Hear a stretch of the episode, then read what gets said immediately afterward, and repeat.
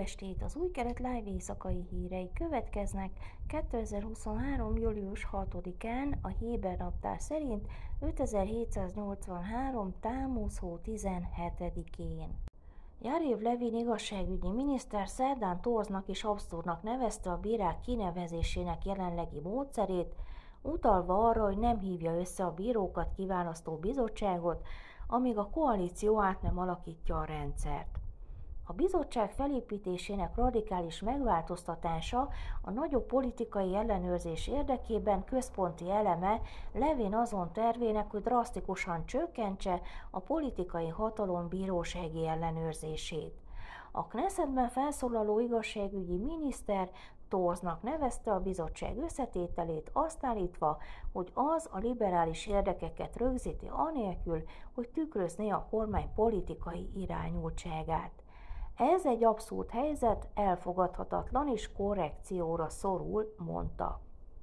Levin kijelentései a testület összehívására nehezedő állandó parlamenti ellenzéki nyomás közepette hangzottak el, órákkal az összetételét módosító törvényjavaslat előterjesztéséről, avagy az ügyvédi kamara kvázi felszámolásáról szóló Knesset szavazás előtt, és egy héttel azelőtt, hogy a Knesset megtartaná a bizottság parlamenti képviselőinek második választási fordulóját.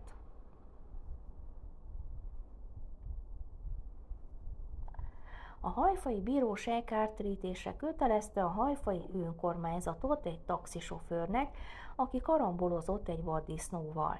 Az önkormányzat azt állította, hogy nagy erőfeszítéseket tett a vaddisznó jelenség felszámolása érdekében, és valójában a disznókat etető lakosok, illetve az óvatlan sofőr a hibás.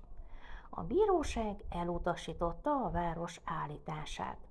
Az önkormányzat igyekezett részletezni egy sor intézkedést, amelyet valóban végrehajtott a vaddisznók ügyében, de az önkormányzat nem foglalkozott azzal, hogy válaszoljon a felperesnek, aki felhozott egy sor olyan intézkedést, amelyeket az önkormányzatnak meg kellett volna tennie, de nem hajtotta végre, olvasható az ítéletben.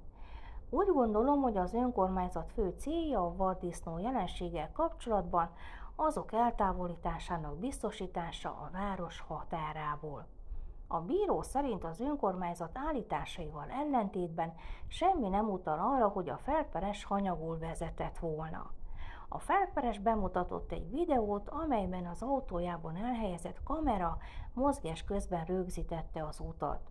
A videó alapján a felperes rendesen, sőt óvatosan vezetett, amikor hirtelen egy félelmetes vardisznó bukkant fel az úton, és neki ütközött járművének. A videón úgy tűnik az állat eszét vesztve elrohan.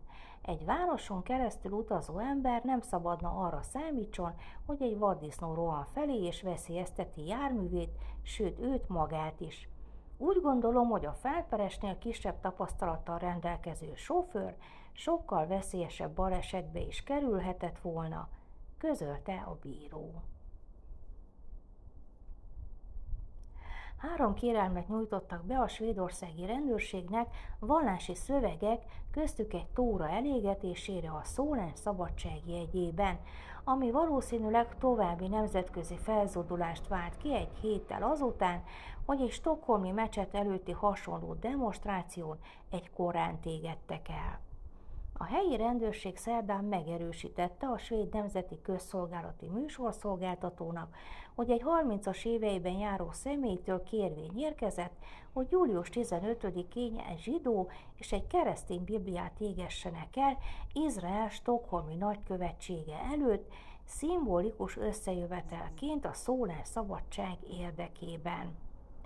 Egy újabb kérés nyújtott be egy 50 év körüli nő egy korán elégetésére, minél hamarabb Stockholmban. A rendőrség nem utasította el azonnal egyik kérés sem, mondván minden kérelmet egyedileg bírálnak el. Izrael svédországi nagykövete Ziv Nevo Kulman aggodalmának adott hangot a kéréssel kapcsolatban, és Twitteren a következőket írta megdöbbentett és elborzaszt az a kilátás, hogy még több könyvet égetnek el Svédországban, legyen az a Korán, a Tóra vagy bármely más szent könyv. Ez egyértelműen gyűlöletkeltés, amelyet meg kell állítani. A rendőrség a múlt héten a szólásszabadságra hivatkozva engedélyezte a demonstrációt Stockholmban, miután a bíróság hatályon kívül helyezte a korán égetés tilalmát. A kormányülés elmaradásával kapcsolatos kritikák árnyékában a miniszterelnöki hivatal megbeszéléseket tűzött ki a politikai és biztonsági kabinet számára az év végéig. A kabinet minisztereinek küldött felszólítás szerint a fórum július 16-án majd havonta egyszer fog ülésezni.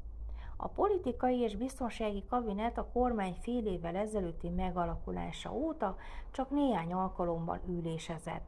Mindez annak ellenére, hogy közben két hadművelet is zajlott, Gázában és Jeninben, a légierő Szíriában végzett és a Mossad iráni hadműveletei mellett.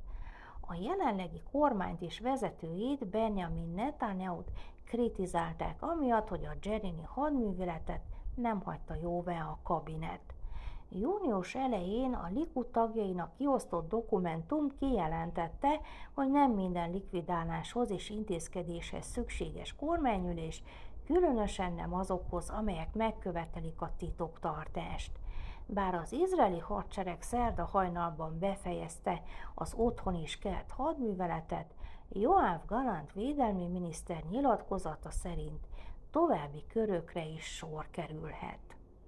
A Munkaügyi, Szociális Ügyek és Szociális Szolgáltatások Minisztériuma által közzétett tavaly évre vonatkozó munkaerőpiaci jelentés szerint az elmúlt évtized alatt kiugróan megnőtt a felsőfokú végzettséget szerzett arab nők száma, ami nagyobb munkaerőpiaci részvételt is eredményezett.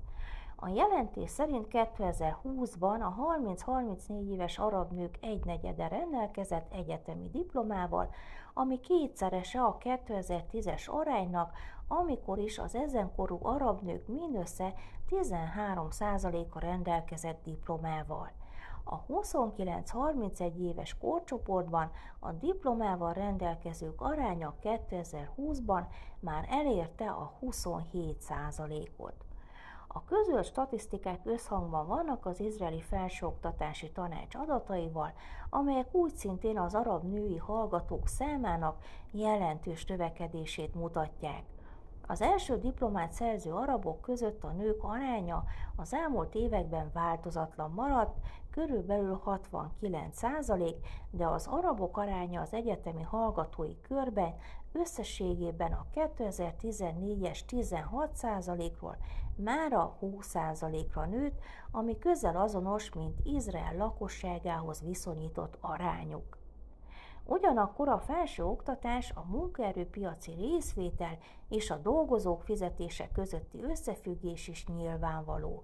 Azaz a diploma akár 45%-kal magasabb fizetést eredményez, ami azt jelenti, hogy a felsőoktatás fontos előrelépési lehetőség a lakosság hátrányos helyzetű rétegei, mint például az arab nők számára. Időjárás. Pénteken többnyire napos idő várható, Jeruzsálemben, Asdodban és Tel Avivban 29, Hajfán 26, még Eiláton 39 fokra lehet számítani.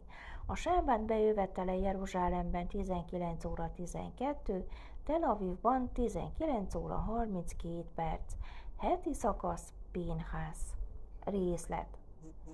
Pénház megjutalmazása.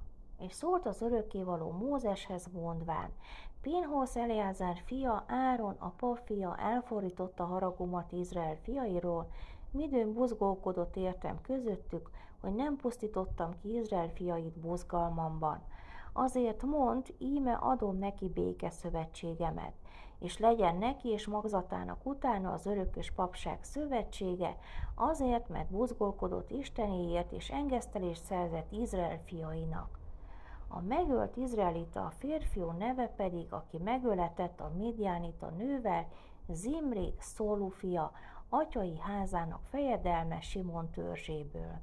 A megölt Midianita nő neve pedig Kozbi Cóllánya, nemzetségének atyai házának feje Midianban.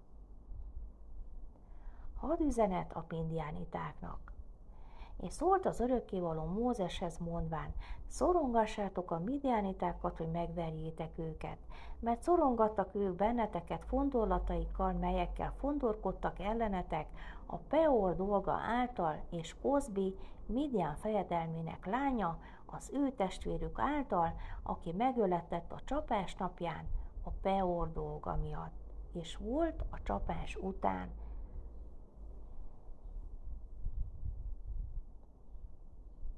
Ezek voltak az új kelet live hírei csütörtökön. Sábát sálom!